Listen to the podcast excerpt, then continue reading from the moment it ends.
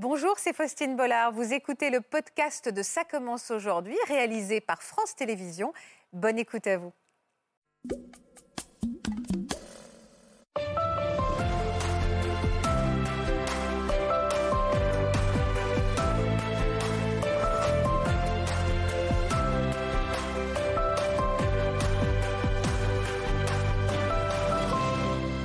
Bonjour à tous et bienvenue chez vous sur le plateau de Ça commence aujourd'hui. Ce sont deux histoires absolument saisissantes que nous allons écouter aujourd'hui. L'histoire de deux fratries dont la vie a été brisée quand un jour leur père a assassiné leur mère. Virginie, Aurore et Kylian n'étaient que des enfants et leur vie n'a plus jamais été la même, évidemment, après ce drame. Ils vont se confier à nous sur cette tragédie, sur les étapes qu'ils ont traversées pour se reconstruire, mais aussi sur les sentiments très ambivalents qu'ils ont dû ressentir pour ce père qui a commis l'irréparable. Ce sont des témoignages très forts que nous allons partager tous ensemble avec vous. Et euh, on va apporter et entourer euh, d'affection nos invités aujourd'hui. Merci d'être euh, dans Ça commence aujourd'hui. Bonjour Virginie. Bonjour Faustine. Bonjour Aurore. Bonjour. Merci d'être avec nous. Je vous présente Kylian qui est avec nous. Bonjour Kylian. Bonjour Faustine. Merci infiniment d'avoir accepté notre invitation. Ce sont évidemment des histoires très difficiles que vous allez nous raconter aujourd'hui. Je sais que pour certains, c'est parfois la première fois que vous prenez la parole publiquement sur ce thème. Donc merci pour votre confiance. Je vous présente Marc Gégère, que vous connaissez bien, qui est notre avocat dans cette émission, et Florian Ferreri, qui est notre psychiatre également, et qui vont nous accompagner aujourd'hui. Euh, je disais, c'est la première fois que certains d'entre vous prennent la parole. C'est votre cas, c'est votre cas, Aurore? Oui, c'est la première fois et c'est vrai que le, ça fait 30 ans maintenant que le drame est arrivé et presque jour pour jour en fait. Donc euh, c'est vrai que pour moi c'était important de venir parler parce que quand j'étais petite on m'a un peu appris à, à me taire, à garder secret un petit peu tout ça. Donc euh, je pense honteux, temps. fallait pas en parler. Et là, vous pensez qu'il Ouais. est temps. Et euh, ça représente quelque chose pour vous, justement, de parler aujourd'hui. Cette émission s'appelle Ouais. Ça commence aujourd'hui. Il y a quelque chose des bagages que vous voulez laisser là. Ouais. Merci, en tout cas. Vraiment merci pour votre confiance. Vous aussi, évidemment, je vous invite à intervenir dans cette émission. Vous savez comment ça marche. hein. Euh, le hashtag, c'est CCA. Vous pouvez intervenir sur tous les réseaux sociaux, diffuser vos messages, encourager nos invités. Euh, c'est important de vous manifester auprès d'eux. Elles en ont, ils en ont besoin. Vous êtes donc sœurs, Virginie et Aurore, il y a donc 30 ans. Euh, vous venez de le dire, Aurore, presque jour pour jour, vous avez donc vécu cette tragédie. Qu'est-ce qui vous a décidé, vous, aujourd'hui, de parler encore, Virginie? Euh, Vous avez déjà pris la parole sur ce thème, mais Mhm. est-ce que dans votre cœur, j'allais dire la boucle est bouclée, c'est certainement maladroit, mais vous en êtes où, vous, de ce deuil aujourd'hui? Alors dire que la boucle est bouclée, c'est, ce serait un peu mentir. C'est-à-dire que, mais en tout cas, c'est en évolution. Et euh, si, si je prends la parole aujourd'hui, encore une fois, comme vous le disiez, euh, c'est que pour moi, il y a des choses à faire par rapport à ça. Il y a, il y a- il y a un combat que je mène aujourd'hui, euh, que je n'étais pas en mesure de mener à une certaine époque de ma vie. Et aujourd'hui, je suis investie dans, dans- dans ce qui peut euh, arriver aux, aux autres familles. Comment donner un sens Voilà. à la disparition de, de votre mère? Je voudrais qu'on regarde, et votre sœur, Stéphanie, Mm. évidemment, je ne l'oublie pas. Je voudrais qu'on regarde cette photo, une très jolie euh, photo de famille. Ça date d'il y a combien de temps?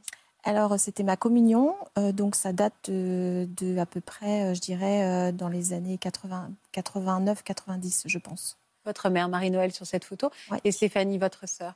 Vous étiez quel genre de famille? On était une famille, euh, bah, comme on peut voir sur la photo, un peu cette image-là, c'est-à-dire assez unie.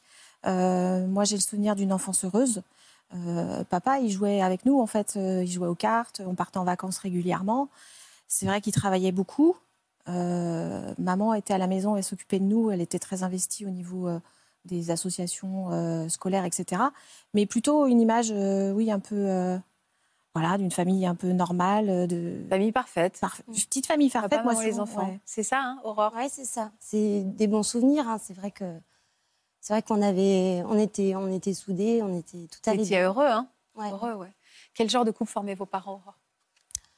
Euh, bah, c'est vrai que pour moi, tout allait bien. En fait, Euh, j'ai jamais vu, euh, j'ai jamais eu une once de, de dispute entre eux. Ou, enfin, pour moi, tout allait bien, en fait. Ils étaient fusionnels, ils étaient euh, tendres. Oui, moi, j'ai des souvenirs des parents sur le canapé euh, le soir quand on regardait la télé. Euh, Enfin, ils étaient, ils étaient câlins l'un envers l'autre. Donc, euh, c'est vrai que moi, c'est mes souvenirs. Tout allait bien. Tout allait bien. À quel moment les choses se sont compliquées? Qui a changé de comportement? Virginie? Alors, je dirais que c'est plutôt papa qui a changé de comportement. Euh, c'est venu assez progressivement et de façon insidieuse. il a, sous couvert de, de, cholestérol, en fait, il a entamé un régime et ça a changé son comportement. En tout cas, lui, il a, a pensé que c'était ça qui l'avait déréglé, entre guillemets. il, est, il, s'est isolé de la famille, c'est-à-dire qu'il participait plus aux anniversaires, par exemple. il mangeait après nous. Enfin voilà, le régime a été l'occasion. Enfin, en tout cas, c'est ça qui, pour lui, a déclenché quelque chose. Il a commencé à s'isoler par rapport à nous. c'est ça, s'isoler, si j'ai pu comprendre. Il devenait agressif parfois Parfois, les régimes, euh, quand ils sont trop draconiens, peuvent rendre un peu, un peu sévère.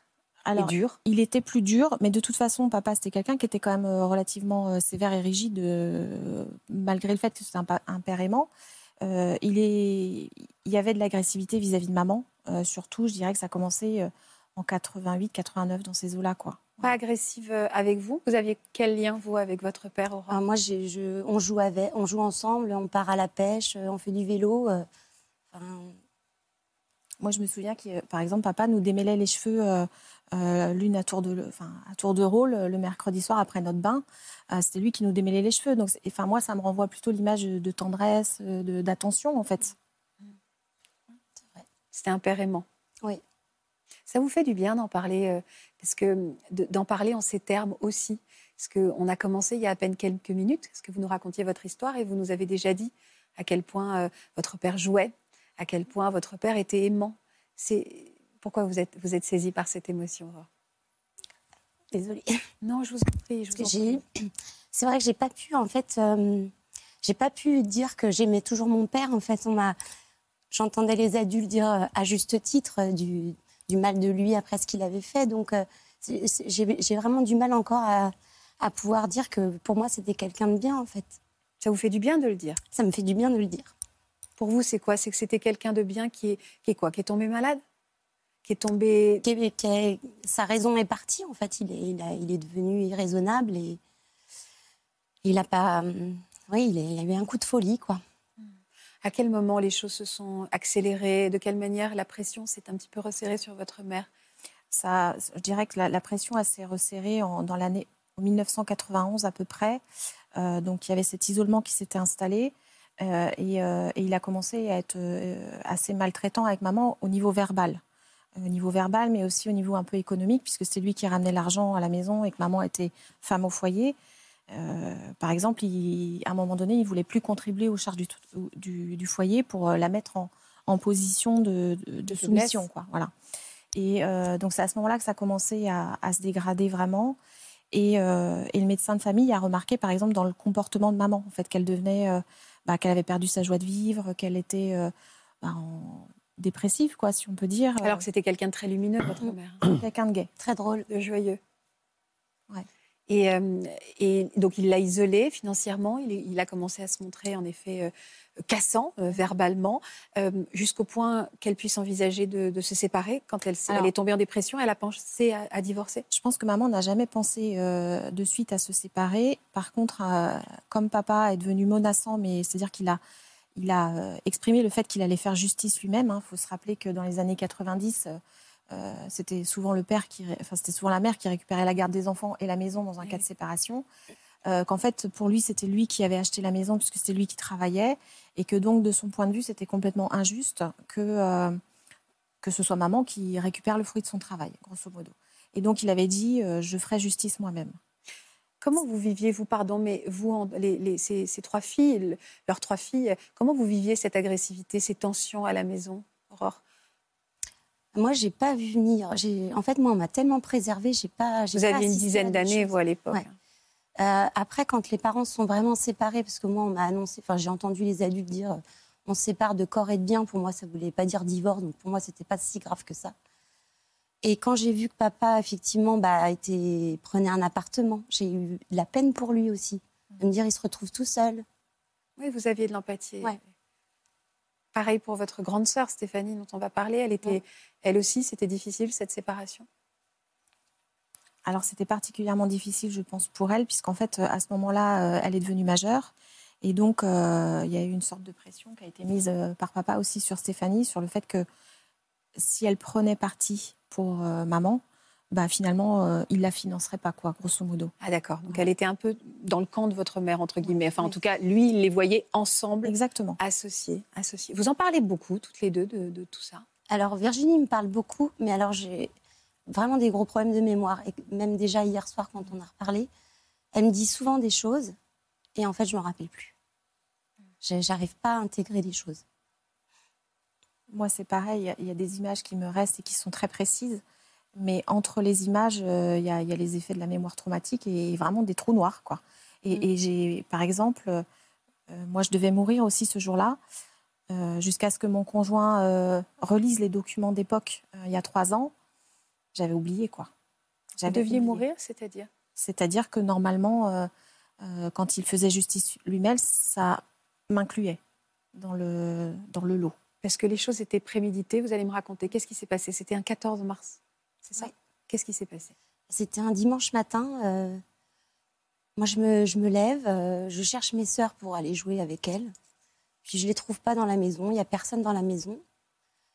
Et puis à un moment, je vois mon père qui, qui arrive, alors qu'il ne vivait plus avec nous, donc il n'avait pas de raison d'être dans la maison. Et puis il me dit euh, Aurore, il se passe quelque chose de très grave, viens avec moi. Dans quel état il était, votre père? Bah, Il était un peu, un peu nerveux, en fait. Il était, je, pensais qu'il s'était passé quelque chose de grave et qu'il venait me protéger en fait. Vous avez ressenti qu'il s'était passé quelque chose de grave. Et donc, euh, donc il me dit bah, suis-moi et donc là il m'emmène euh, en bas de la maison donc euh, dans la cave. Et là je vois Virginie est déjà dans la cave. Et bah là c'est on se dit il se passe quelque chose de grave et puis il nous explique voilà j'ai tué maman enfin j'ai tué votre mère et Stéphanie. Et, et ben, Stéphanie a réussi à, à s'enfuir. Donc, euh, entre-temps, c'est vrai qu'il s'est passé aussi... Euh, oui. En fait, euh, ce jour-là, donc, pour, ce pour moi, ce que j'ai vécu, c'est que papa, il est venu me chercher dans ma chambre. J'étais à l'étage en train de faire des devoirs, puisque c'était le dernier jour des vacances. Vous avez 15 ans, vous hein J'ai 15 ans. je suis en retard sur mes devoirs, donc voilà, j'ai un peu de pression. Et, et, en fait, la première image que j'ai, c'est c'est papa qui est dans l'encadrement de la porte de ma chambre. Et, et c'est très net, c'est-à-dire que en un quart de seconde, je suis surprise de le voir, mais c'est une surprise plutôt heureuse. C'est-à-dire que je suis contente quelque part de le voir. Il n'a rien à faire là, mais. Et puis, au même moment, je me rends compte de son visage. C'est-à-dire qu'il a les traits euh, très. Euh, enfin, voilà, il est très blanc, il a le visage crispé. Euh, et puis, je me rends compte qu'il a une arme. Et là, d'un coup, je bascule, en fait, et je. Vous comprenez? Alors, je ne comprends pas sur le moment, mais je sais qu'il y a quelque chose de pas normal. Et tout de suite, il me dit J'ai tué maman, j'ai tué Stéphanie. Et et vous auriez pas dû me faire ça, il faut que tu t'excuses. Euh, euh, sous-entendu, sinon tu, tu, pars aussi. Quoi. Faire quoi? Qu'est-ce que Qu'est-ce que vous auriez pas dû lui, lui faire selon lui? Dans son imaginaire, en tout cas dans l'état de second. ouais, voilà, dans cet état, il a la sensation que j'ai pris parti pour maman. et en fait, la seule personne innocente dans la maison, c'est Aurore, puisqu'en fait, elle est jeune et qu'elle n'a pas encore pris son, comment dire, elle n'est pas encore pubère, elle n'a pas pris encore euh, de, la mesure. de recul sur, sur la situation peut-être. Et, euh, et, donc voilà. Mais par contre, moi, je, euh, enfin, j'avais fait un courrier au juge des enfants, notamment à cette époque-là, parce que j'avais pas forcément envie de passer mes dimanches chez mon père, comme disait Aurore. C'est, c'est dur aussi de voir son père dans un appartement, dans, un, dans un, petit village rural où il n'y a personne. À 15 ans, on a envie de faire autre chose de ces dimanches que, de constater le désarroi de son père. Donc, euh, moi, j'avais demandé à ne plus y aller. Euh, voilà. Donc, vous étiez vraiment identifié d'avoir pris le parti de, de, votre mère. Une fois qu'il vous a dit euh, ces phrases, comme quoi il avait tué votre sœur, comme quoi il a tué votre mère, vous avez vu l'arme, qu'est-ce qui s'est passé? Donc, je m'excuse. Alors, ça, j'en ai absolument aucun souvenir. Vous êtes excusé auprès de lui? Oui. En fait, je le sais parce que je l'ai relu dans mes dépositions et voilà. Mais en fait, je ne m'en souviens pas du tout. Il semblerait que sur le moment, j'ai saigné du nez. Je m'en souviens pas du tout. Euh, et puis ensuite, euh, une fois, que, une fois que je me suis excusée, il me fait descendre à la cave euh, sous la contrainte de, son arme. il m'enferme à la cave et il va chercher Aurore. Et ensuite, donc, Aurore me mmh. rejoint avec, dans la cave. Et là, il nous fait un sermon en disant, enfin un sermon. En fait, il nous, il nous explique à sa façon qu'il n'a pas eu le choix, que ce n'était que justice, que maman avait mérité, qu'on l'avait poussé à bout, que... Il est dans... Déjà, pardon, mais elles, étaient où votre, votre sœur et votre mère, leur corps était où? Elles gisaient dans une autre Dans le garage, en fait. Mais vous, vous, vous les aviez vues quand vous étiez dans ce, Alors non, c'était des, pièces séparées, donc on n'a on pas vu maman. c'est vrai que dans l'escalier, il y avait quand même quelques traces de, de sang, en fait. Hein. Escalier qui menait à la cave. Euh, mais non, on n'a pas vu, euh, à ce moment-là, on n'avait ni vu ni l'une ni l'autre. Dans quel, dans quel état était-il quand il vous parlait, votre père? Il était. Quand il vous a fait ce hein. sermon? Très solennel, et en même temps, moi, je me souviens qu'il y avait des larmes quand même. Bah, Papa, il avait, euh, enfin, il avait un côté. il, est, enfin, il essayait de, de, nous ramener à lui dans sa démarche, voilà, mais en même temps, il s'apitoyait aussi sur lui. voilà. Il vous a menacé? À ce moment-là, du coup, non. Moi, j'étais. Enfin, voilà. Il nous a quand même dit qu'il avait des projets pour la journée. Donc, en fait, il avait prévu tout un scénario. Il devait aller se suicider sur les marches du palais euh, pour mettre en cause les magistrats. Enfin, voilà, des, choses de cet ordre-là. Tout était prémédité, quoi. Oui, oui, tout était prémédité. Et, euh, et en fait, à ce moment-là, on entend une sonnette. Et, euh, et, moi, ma hantise, à ce moment-là, je ne sais pas comment tu l'as vécu, mais moi, ma hantise, c'était que il allait tuer quelqu'un d'autre. Donc en fait, on a essayé de le retenir pour pas qu'il y aille. Il y est allé quand même, et en fait, il s'est avéré que c'était ma sœur qui s'était enfuie et en s'enfuyant avait appuyé sur la sonnette. Donc elle, euh, voilà, il revient nous voir en disant Stéphanie est partie, euh, elle va donner l'alerte, donc je ne peux pas faire ce que j'ai à faire. Euh, je vais aller me suicider à côté, et quand vous entendrez la détonation, vous pourrez partir. C'est ce qu'on a fait. On n'a pas cherché à aller voir euh, comment il allait, on n'a pas cherché à aller voir maman ou quoi que ce soit. On s'est enfui le plus vite qu'on a pu toutes les deux. Vous l'avez entendu On a supplié de ne pas le faire aussi avant. C'est vrai. Hein. Ça, c'est. C'est important que vous me le disiez, en effet. Dans votre cœur, de, vos cœurs de petite fille, euh, à ce moment-là, même si vous savez que. Déjà, est-ce que vous avez réalisé, Aurore, à ce moment-là? Ah non, à ce moment-là, on ne réalise pas encore. Et ben, on comprend qu'effectivement, euh, ça va être différent, la vie va être différente, mais de perdre en plus son père, euh, ben, il faut, on n'a plus avoir rien à se raccrocher. Quoi. Vous lui dites quoi pour l'empêcher de se... Bah, je me rappelle, je le prends par la taille et je le serre et je lui dis non, fais pas ça, fais pas ça. Quoi. Et moi, je lui dis, on peut pas perdre nos deux parents dans la même journée, c'est pas possible. Tu peux pas faire ça. Vous lui dites que vous l'aimez à ce moment-là? Ouais. Je pense que oui.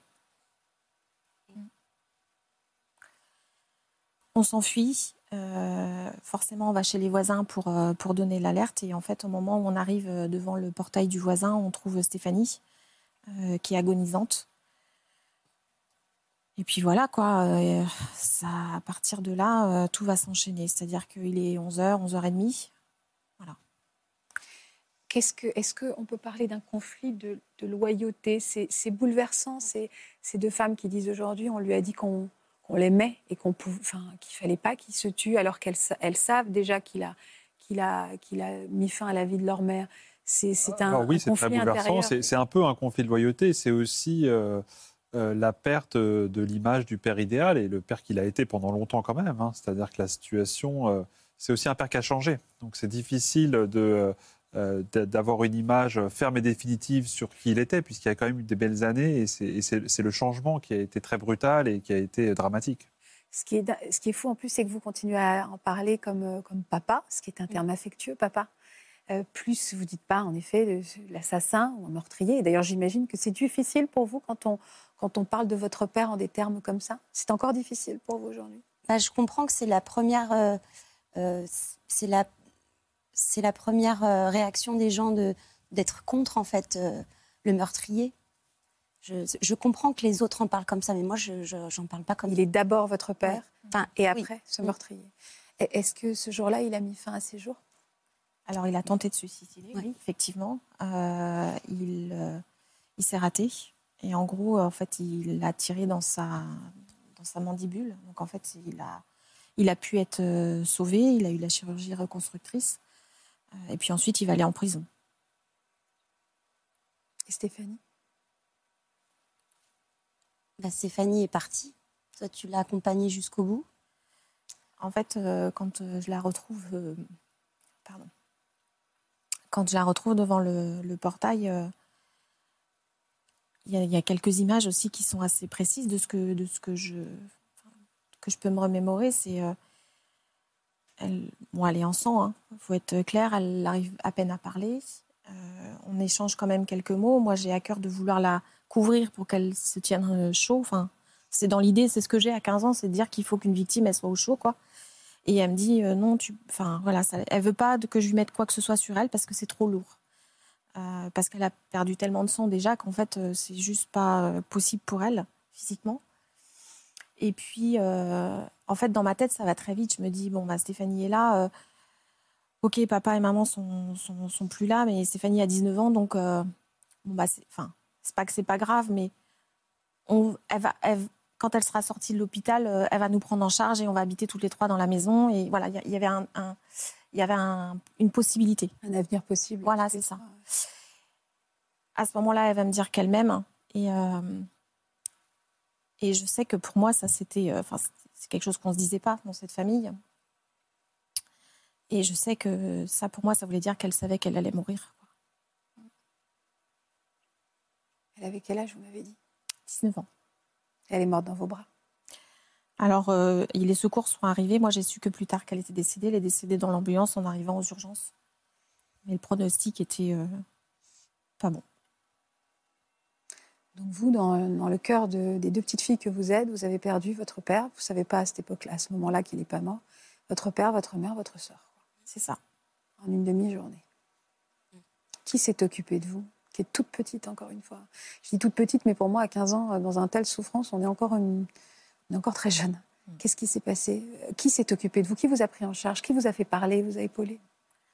Alors, euh, bah, c'est nos, oncles et tantes, en fait, les, frères de, maman, qui se sont un peu organisés dans l'urgence pour, euh, pour trouver des solutions. Donc, euh, bah, on a été, en fait, on est resté quelques, quelques jours chez eux. Et puis, puis après, ils ont décidé, en fait, de, comme chacun des oncles était parrain d'une de, de nous, on est allé chacune chez un, un oncle différent. ah, ça, ça a été, vous avez été séparés vite. Ça, ça a été difficile pour vous, Virginie? Ben, Je dirais que c'est rajouté, euh, c'est rajouté à la douleur. C'est-à-dire qu'on passe de 5 personnes à 1 plus 1, avec euh, finalement assez peu de, de possibilités pour se voir régulièrement. Et il ne faut pas oublier qu'on a changé de ville. Donc on a perdu notre environnement, on a perdu notre maison, on a perdu nos amis, nos lycées, nos, enfin, notre collège. En fait, c'est un reset complet. Ah oui, c'est ça, c'est un retour à zéro total. Et il n'y a rien qui est prévu dans ces moments-là pour que au moins les fratries restent ensemble. C'était la seule famille qui leur restait, c'est toutes les deux. Hum. Elles ont été séparées, ça paraît insensé et même cruel.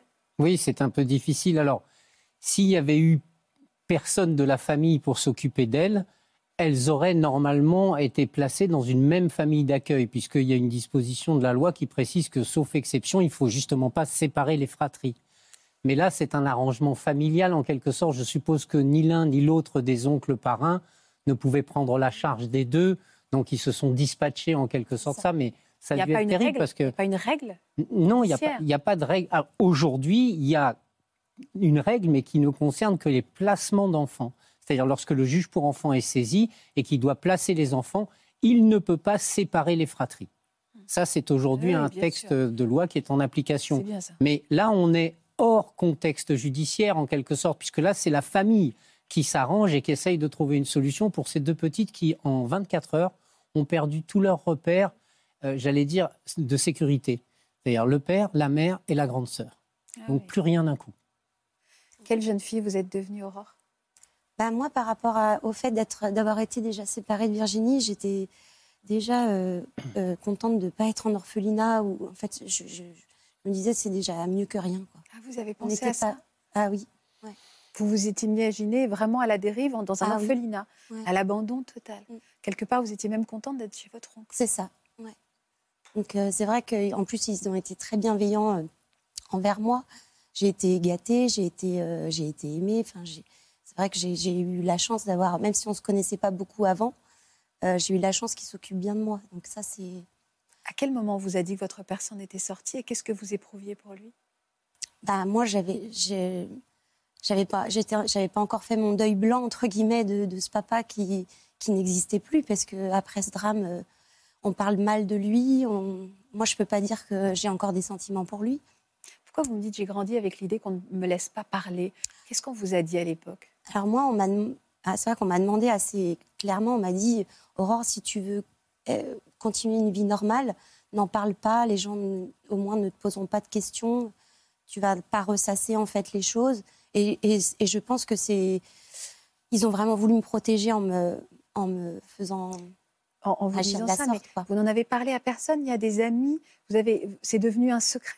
Bah, c'est devenu un secret. C'est, je disais juste, bah, mais mon, mon, père et ma mère sont morts dans un accident. Ah, on vous avait même dit de dire qu'ils étaient morts dans un accident.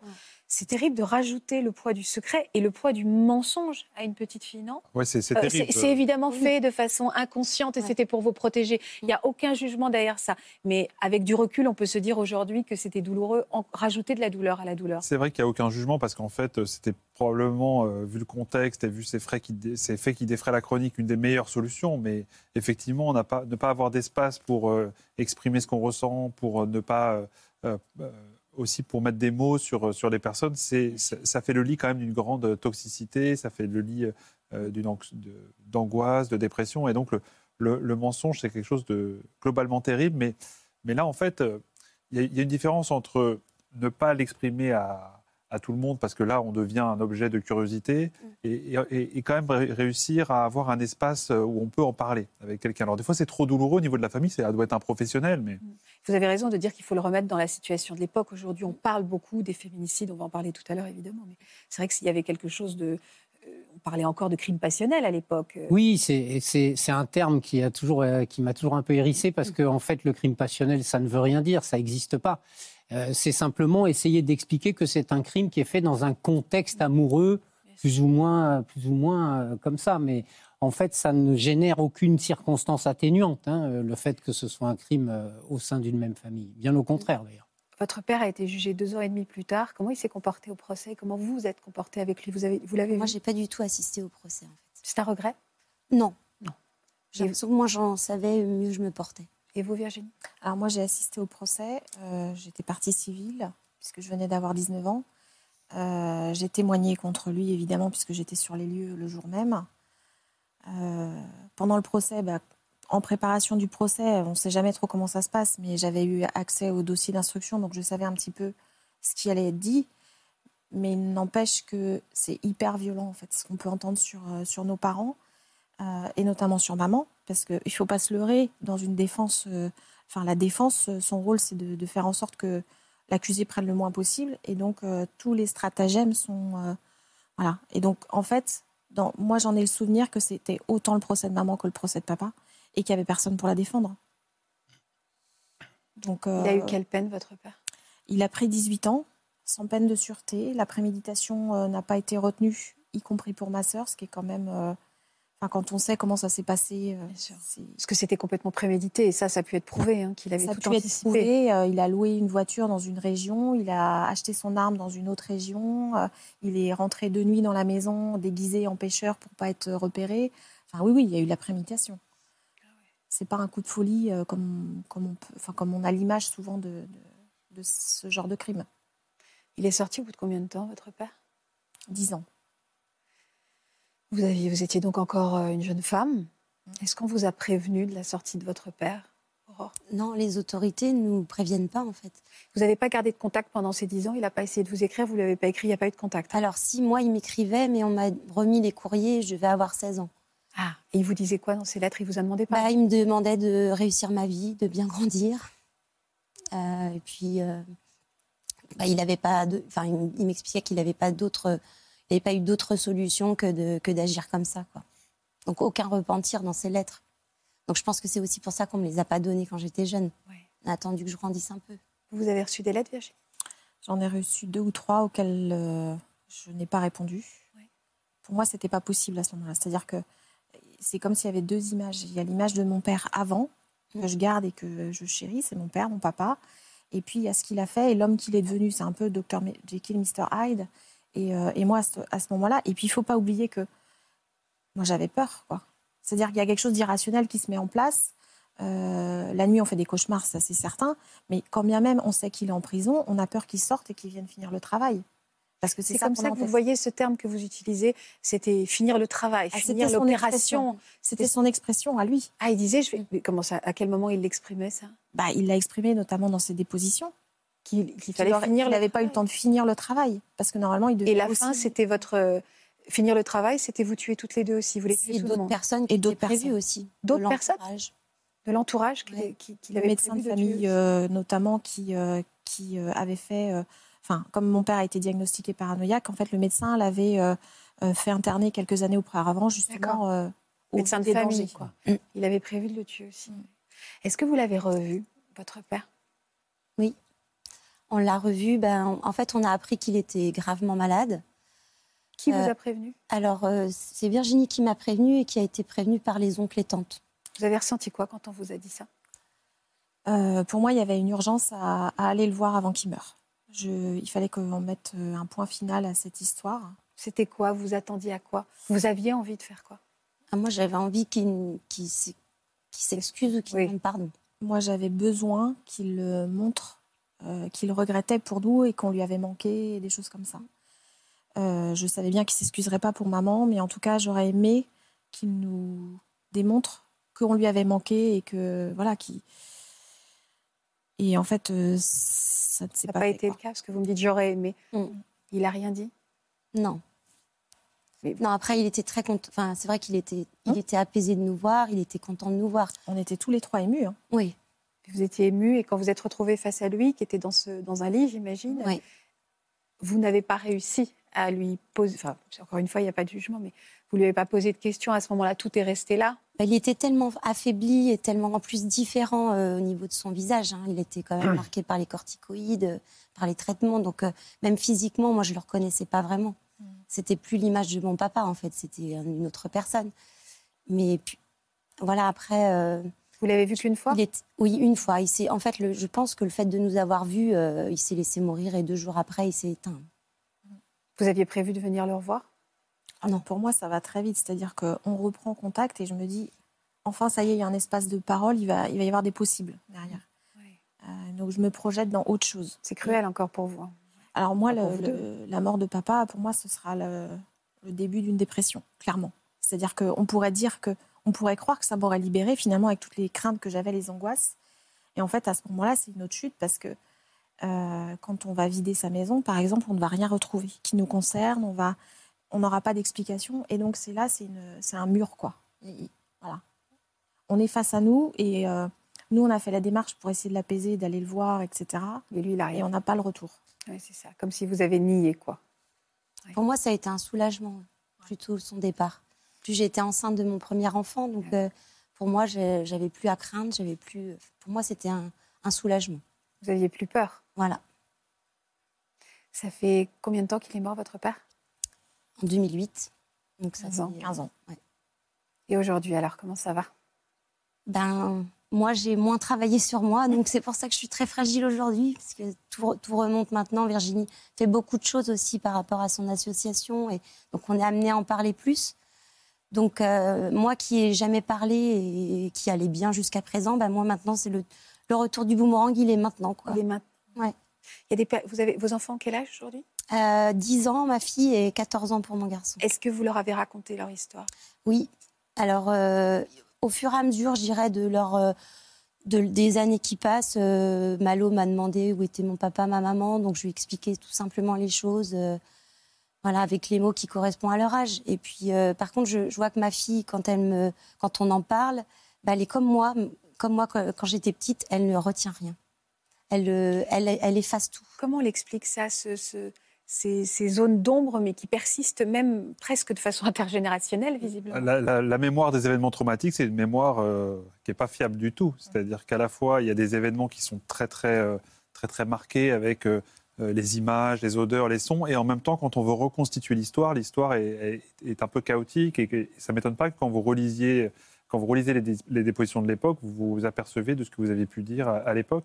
Il y a le temps qui a, qui a fait son œuvre, mais il y a aussi le fait qu'il y a une reconstruction globale de cet événement en, mémoire, et ça c'est assez classique, mais ça peut jouer des tours parce que ça peut, la mémoire peut revenir de façon euh, inadaptée mmh. euh, à, distance. Oui, un, peu de façon volcanique. Tout d'un coup, on est réenvahi avec une odeur, cette mémoire traumatique, et puis le, le, retour du boomerang, voilà, à 40 ans, quoi, alors que tout était un petit peu enfui. C'est le moment de faire euh, peut-être ce travail.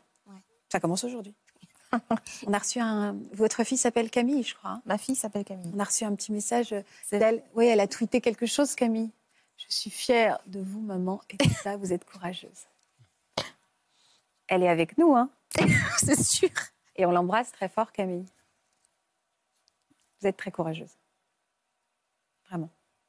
Je pense très fort à votre maman et à votre papa. Merci. Et à votre sœur, évidemment. Mm. Euh, Kylian, comment tu. Comment... Oh, pardon. Comment vous réagissez? Comment vous réagissez? J'ai l'âge d'être ta mère. Comment vous réagissez euh, à, ce que vous venez d'entendre? Bah Forcément, ça me. Ça me rappelle la situation qu'on a vécue il y a trois ans, par la perte euh, subite de, des deux piliers principaux de, de notre éducation. Est-ce que vous comprenez, Kylian, quand vous entendez Aurore et, et Virginie dire que hum, cette ambivalence de continuer à, aimer ce père au-delà de son geste Je les comprends totalement, mais hum, les, les quelques premières années jusqu'à présent, c'est très difficile pour moi de le... C'est mon père, mais j'arrive pas à le prendre comme, euh, comme la personne qu'il était avant. Pour moi, il y a eu une trahison et puis, c'est très difficile d'accepter ça, surtout de sa part. C'est-à-dire que avec le temps, la haine se développe finalement? Ou la, ou, la, ou la, colère, en tout cas? Alors, avec le temps, c'est plutôt la, plutôt la haine qui, qui, qui, diminue pour qu'on puisse continuer d'avancer et de, de, vivre le plus normalement possible. Par contre, la colère, elle reste toujours. Euh, toujours ça fait combien de temps, tout ça Kylian? C'est vous qui nous avez écrit, hein, du haut de 22 ans, pour raconter euh, votre histoire. Ça fait combien de temps? Alors, c'était en octobre 2019. Les choses sont très récentes. Hein. Oui. Vous étiez très proche de votre maman? Alors, j'étais très, très proche de ma, de ma maman. elle s'appelait Mélanie, votre mère? Oui. On a une photo d'elle. Est-ce que vous êtes, vous êtes d'accord pour qu'on la regarde? Oui. Voilà, donc Mélanie. Est belle cette photo. Vous lui ressemblez à votre mère. C'était à quelle occasion cette photo, Kylian? On va la retirer, cette photo, Kylian. On va la retirer, cette photo. C'était à, l'occasion de ma remise de diplôme, justement euh, à quelques mois avant son décès. Et c'est la dernière photo que, que j'ai avec elle.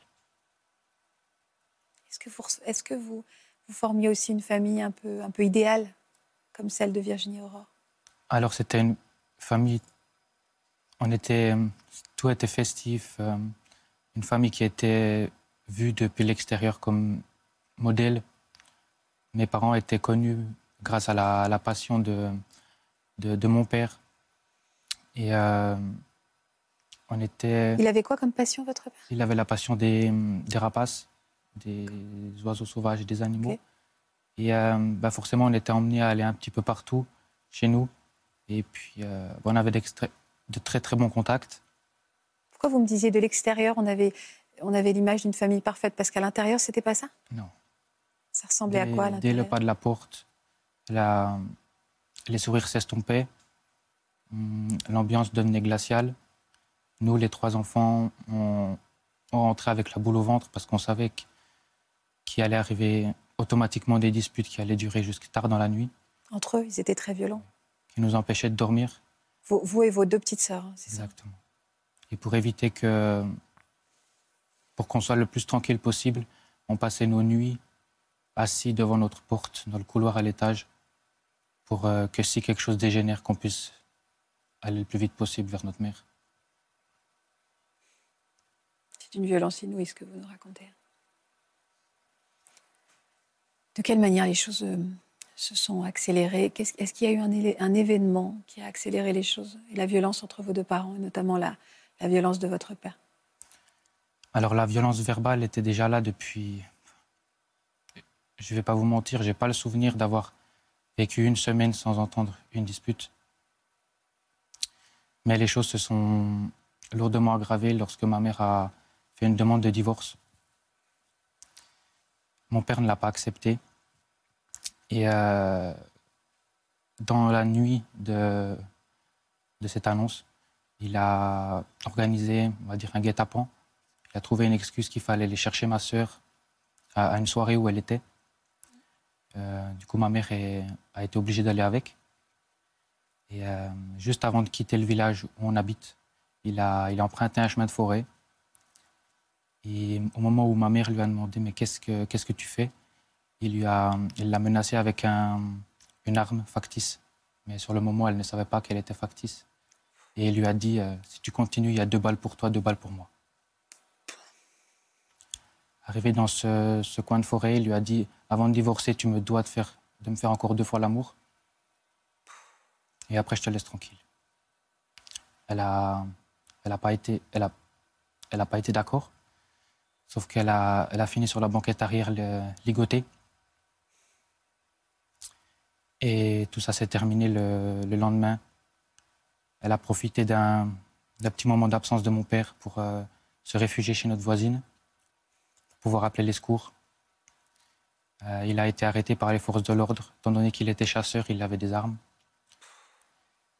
Et euh, il a été relâché le soir même. Elle a porté plainte, votre mère? Elle a porté plainte. Il a été relâché le soir même. On va y revenir avec Marc parce que c'est une histoire qui illustre tellement ce qu'on dénonce beaucoup en ce moment, à savoir ces femmes qui portent plainte qui ne sont pas protégées derrière. C'est un, un, grand scandale qui nous anime tous, évidemment, en ce moment. Donc, euh, il est ressorti le soir même? Il est ressorti le soir même. Euh, on n'y a même pas été averti de sa libération. Nous, on était avec la famille chez une de mes tantes. On s'était réfugiés là-bas avec euh, ma mère, mes sœurs. Il y avait les parents de, mon père aussi, mes grands-parents. Et en, milieu de soirée, mon, grand-père reçoit un appel qui, qui, était mon père, qui lui disait Viens me chercher au centre de police je rentre à la maison. On n'a pas eu un appel du service de police pour nous, nous dire il est ressorti. Ah Et nous, on allait rentrer justement au domicile. Donc on se serait retrouvés. Nez à nez avec lui. Elle était où, votre mère, là? Alors elle était justement avec nous. Euh, elle était avec vous chez, chez une de ses sœurs, donc une de mes tantes. Et on ne lui a pas interdit à sa sortie d'approcher le domicile? Il n'a pas été obligé de, rester à distance de vous tous? Ça, ça a été seulement le lendemain qu'il a été reconvoqué chez une procureure. Et la procureure lui a donné des, des mesures euh, d'éloignement, c'est-à-dire qu'il n'osait pas approcher le domicile euh, conjugal et il n'osait pas prendre contact ni approcher euh, ma mère. Et avec nous, il avait le droit de nous contacter une seule fois. Et si on ne répondait pas, il devait couper les ponts avec nous. Vous êtes rentré en contact avec lui à ce moment-là, quand il vous a appelé? Euh, une, de mes sœurs et moi, on, l'a fait. Parce que moi, personnellement, j'avais besoin de comprendre pourquoi est-ce qu'il avait fait ça. Mais, mis à part de nier les faits, qu'il ne pouvait pas vivre sans ma mère et que tout ce qu'il avait fait, c'était pour essayer d'arranger les choses. C'est tout ce qu'il m'a dit. Et honnêtement, essayer d'arranger les choses de cette façon, il aurait pu trouver mieux. Vous, étiez où, vous, la nuit du drame? Alors, la nuit du drame, justement, ben, lui résidait chez mes grands-parents. Et j'avais décidé d'aller le voir. Donc, euh, je suis allé chez mes grands-parents. Pour avoir ses réponses. Exactement. Et euh, la soirée est passée tellement vite que j'en ai oublié les horaires de, de mon train. Donc, je n'avais plus de moyen de rentrer. J'ai décidé de passer la nuit chez, chez ma grand-mère. Et mon père m'a dit le, soir, si tu ne me vois pas demain matin, c'est normal, t'inquiète pas, je serai à la chasse. Pas de souci. Euh, je me réveille le lendemain matin, effectivement, il n'était pas là. Ma grand-mère m'interdit euh, de partir euh, sans avoir mangé un petit quelque chose. Heureusement que je l'ai écouté. Et je prends la, direction de, la gare pour rentrer chez moi. Arrivé devant chez moi, en essayant d'ouvrir la porte, je me rends compte que c'est fermé depuis l'intérieur, mais qu'il y a la clé. Donc je ne pouvais pas ouvrir. Je décide donc de faire le, tour de la maison. Je vois qu'il y a des signes euh, de vie, la télévision allumée, euh, qui a la, radio aussi allumée. Je me dis, il y a un problème. Donc je, reviens sur la place de parc et à ce moment-là, je lève la tête et je vois du sang qui coule depuis la, fenêtre de la chambre de ma petite sœur. À ce moment-là, je me, me pose pas de questions, je réagis pas trop. Je me dis, euh, comme, comme elle a souvent des, elle saigne souvent du nez, peut-être qu'elle qu'elle s'est mis par la, qu'elle a mis la tête en bas de la fenêtre pour éviter que ça salisse sa chambre. J'appelle une de mes, une de mes tantes pour lui demander si ma, ma mère n'est pas avec. Elle me dit non, écoute, je crois qu'elle a rendez-vous chez le médecin. J'appelle le médecin. Le médecin me dit non, elle a rendez-vous cet après-midi. À ce moment-là, j'appelle ma marraine et je lui dis faut que tu viennes, il y a un problème. Elle est arrivée en moins de deux.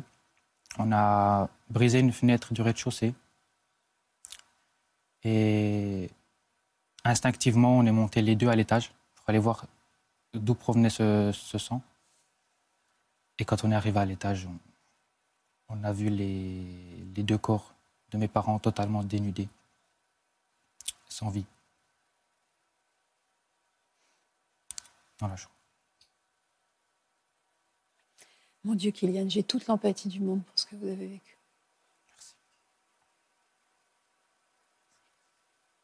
C'est une image qui revient tout le temps C'est une image qui revient, comme par exemple maintenant, puisque j'en parle. Mais euh, avant, elle était beaucoup plus présente. Elle était présente dès que je fermais les yeux, à n'importe quel moment de la journée. Après quelques suivis euh, thérapeutiques, on a réussi à la faire disparaître. Mais oui, c'est une image qui m'a beaucoup hanté. Il avait prémédité son acte, votre père?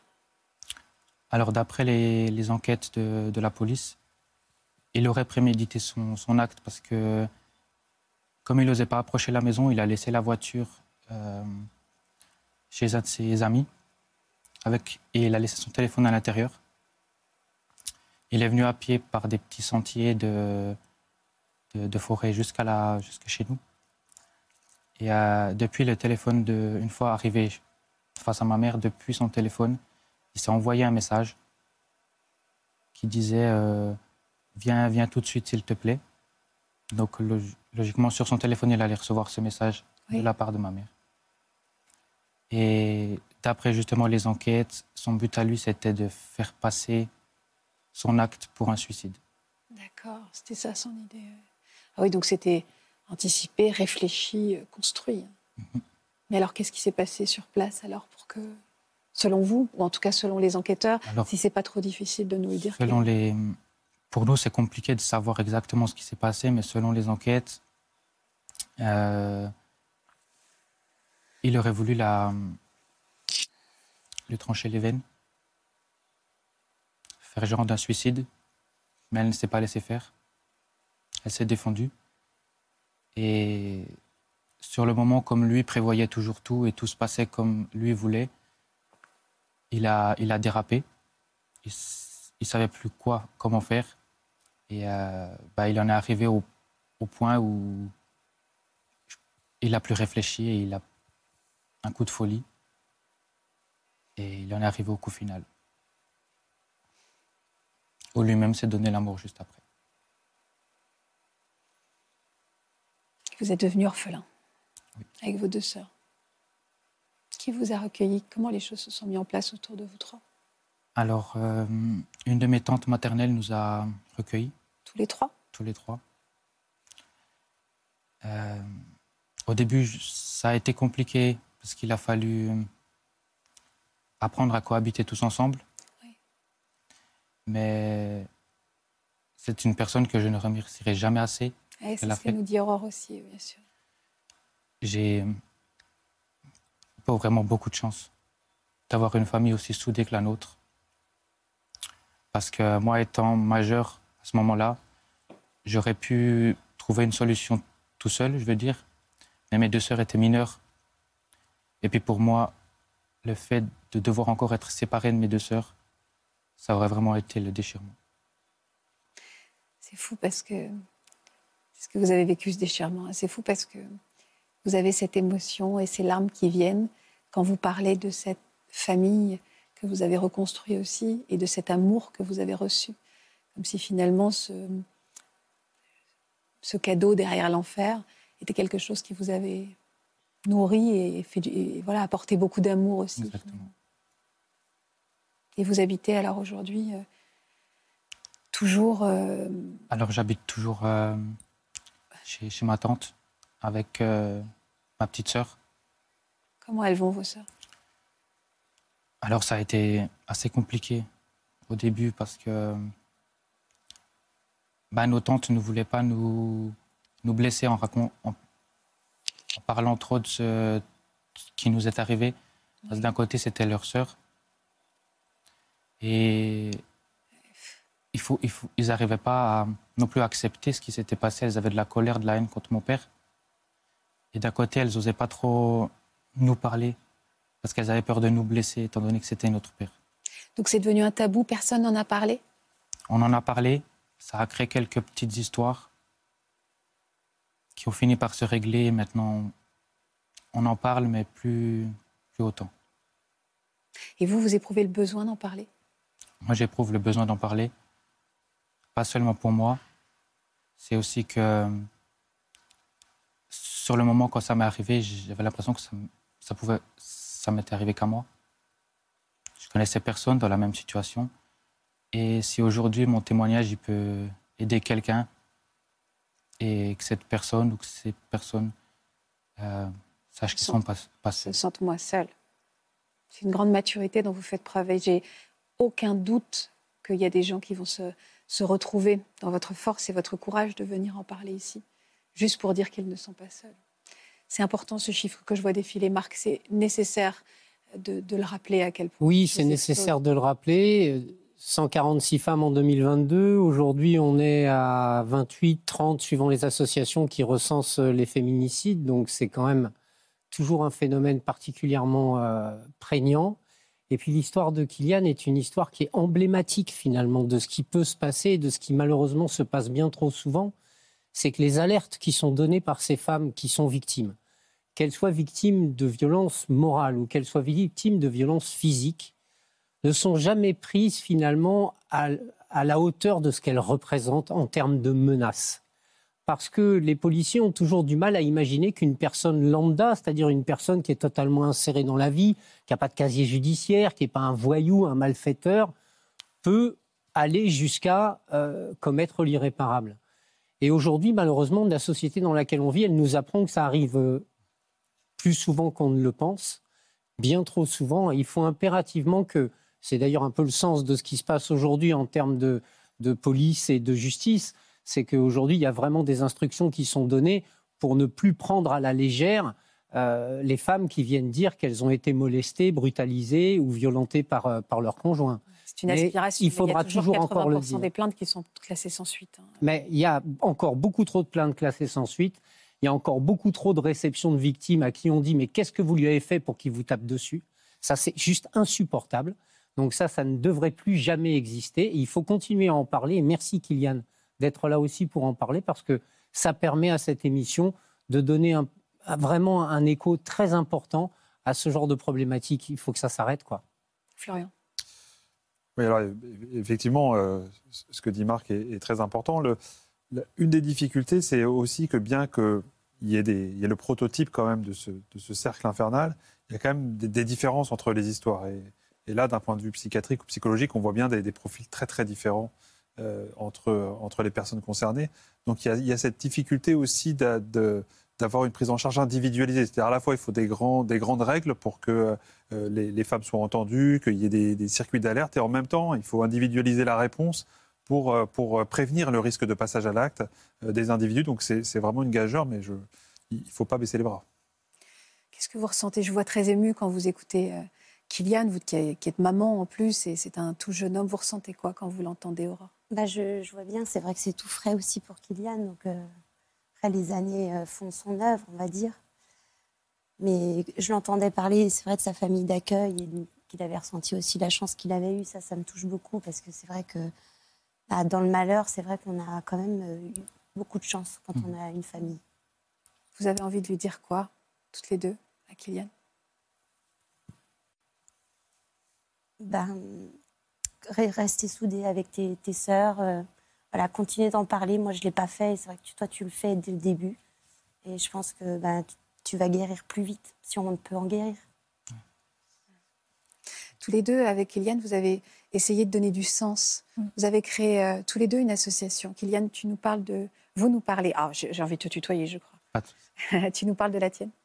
Euh, après après l'épreuve qui nous est arrivée, ma tante euh, a créé une association qui s'appelle l'association MEL, en hommage euh, Mélanie, à Mélanie. Ta maman. euh, qui lutte contre les, les féminicides chez nous en Suisse. Il n'y a pas beaucoup d'associations qui font ça. C'est pour ça qu'elle a décidé de, de mettre en place. Et euh, au sein de cette association, il y a une équipe de, de sécurité qui, qui, qui assure des appartements protégés avec des systèmes d'alarme.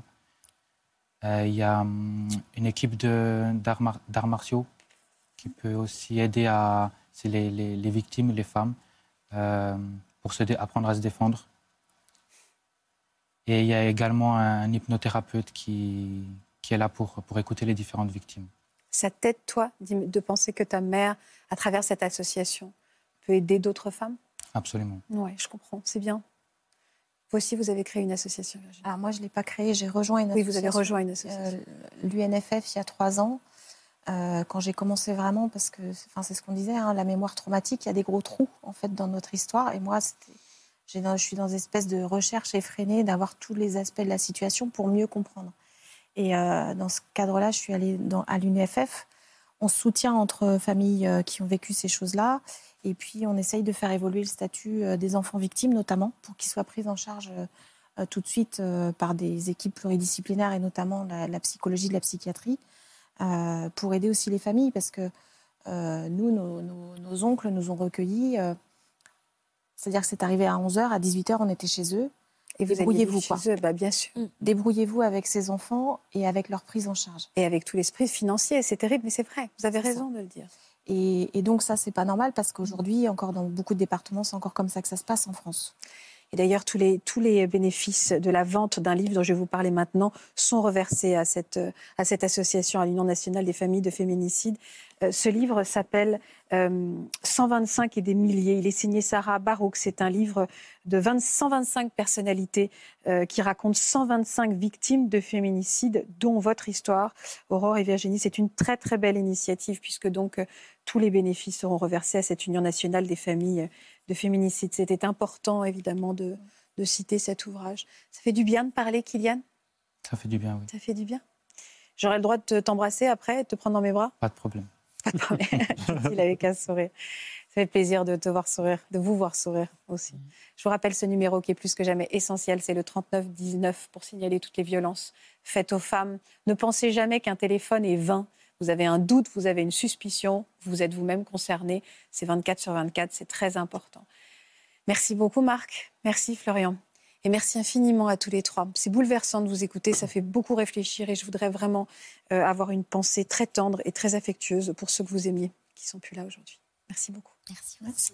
Merci à vous pour votre fidélité. Merci à vous de nous aider à faire avancer les choses, à réfléchir ensemble. C'est déjà énorme. Je vous embrasse. Je vous souhaite de passer un très bon week-end sur France 2. Merci beaucoup pour votre fidélité.